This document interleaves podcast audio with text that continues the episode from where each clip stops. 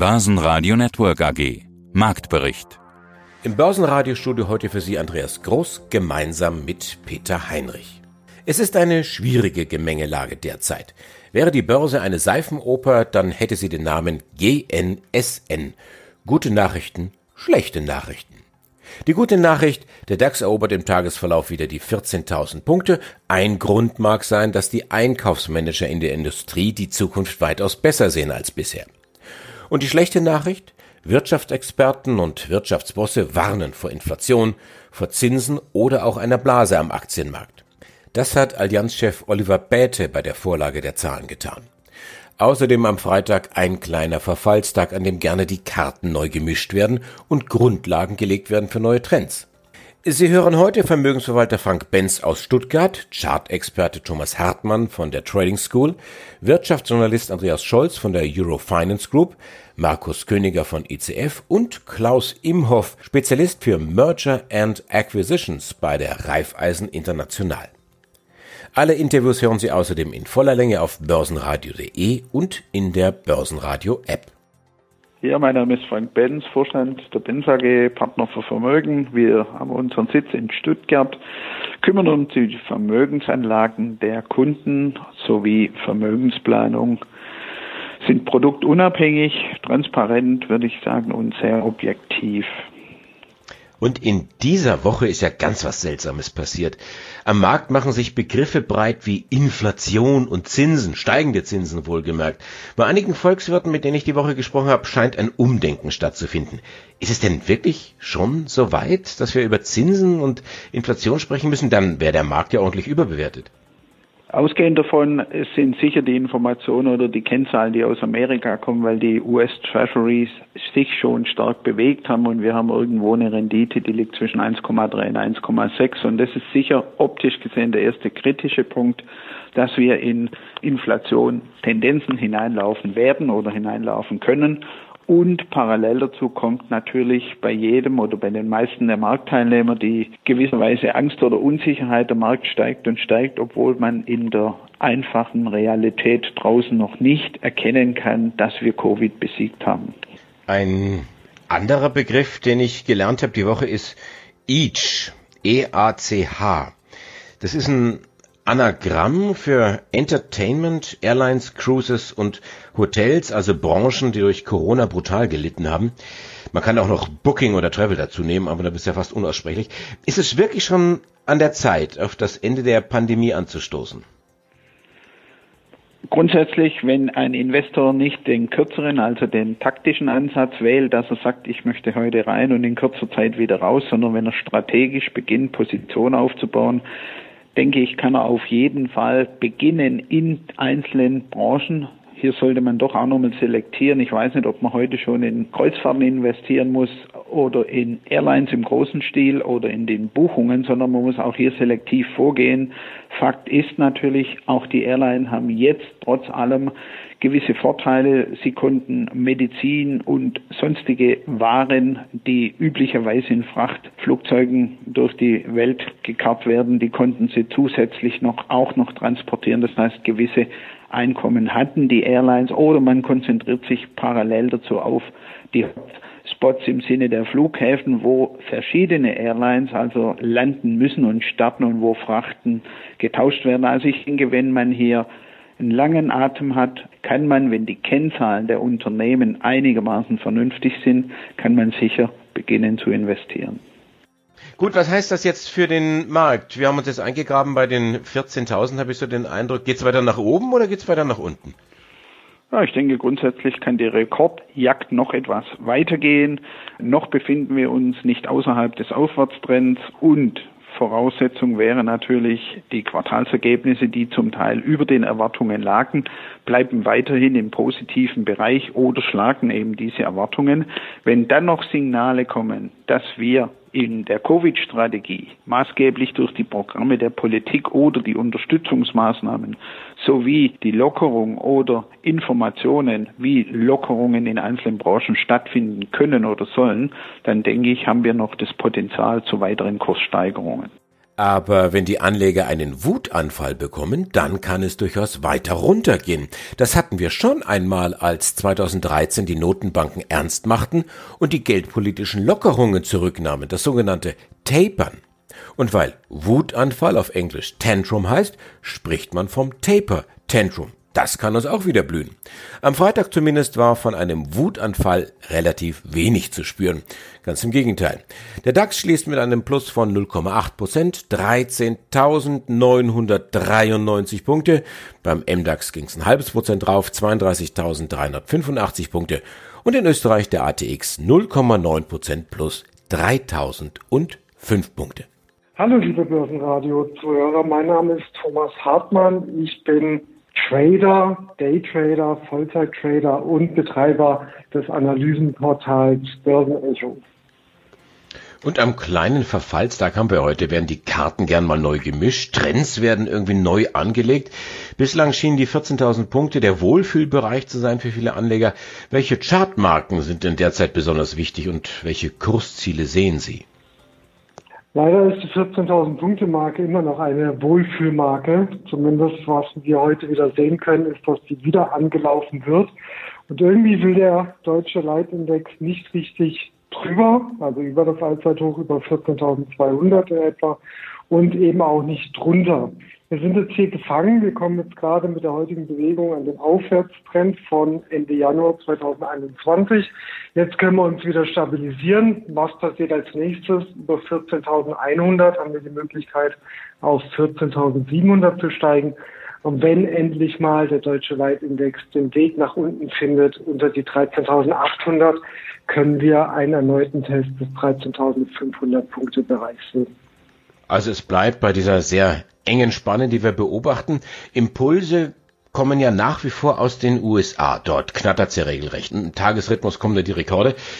Der Charttechniker blendet ja naturgemäß das Tagesgeschäft aus. Aber wie ist denn die Lage beim S&P 500?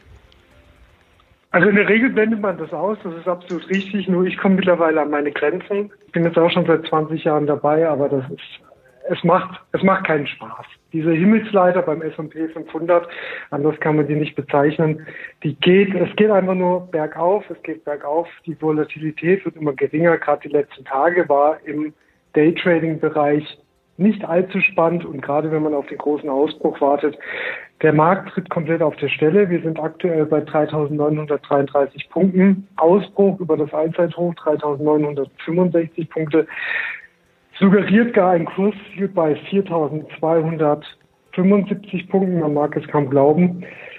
Die Hoffnung ist immer noch da, dass ein Ausbruch kommt. Oberseite abgesteckt, Unterseite 3850 geht es da drunter und brechen wir hier den Aufwärtstrend, dann können wir die 3670 sehen. Diese Auflösung nach unten sollte insbesondere mit einer erhöhten Volatilität einhergehen. Wir erinnern uns ja alle an den März 2020. Das kann alles sehr schnell gehen.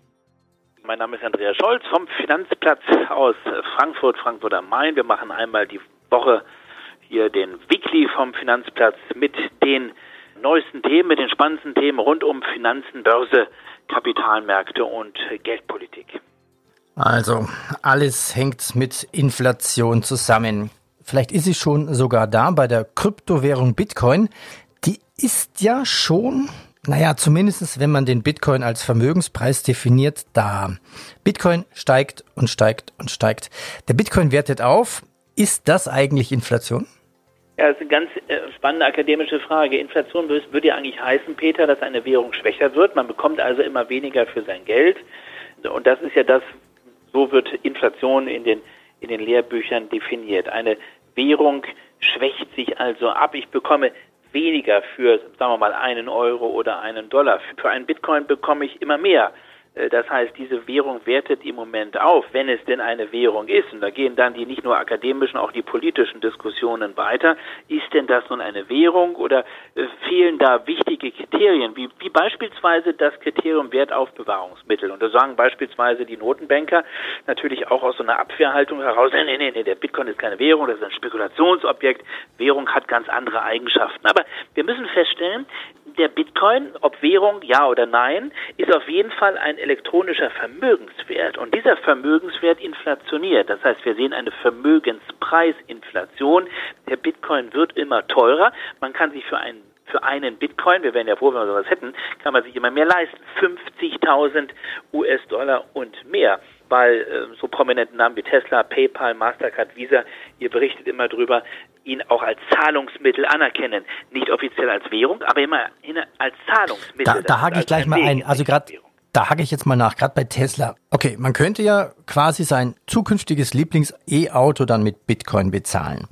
Aber das macht ja niemand, Bitcoin als Zahlungsmittel einzusetzen. Also alle hoffen ja darauf, dass Bitcoin noch mehr wert wird. Also warum soll ich mir dafür dann äh, irgendwas kaufen? Weil dann, dann habe ich ja nichts mehr davon. Also die Hoffnung, dass Bitcoin immer mehr steigt, lässt eigentlich Bitcoin ja unbrauchbar werden für eine wirkliche Währung.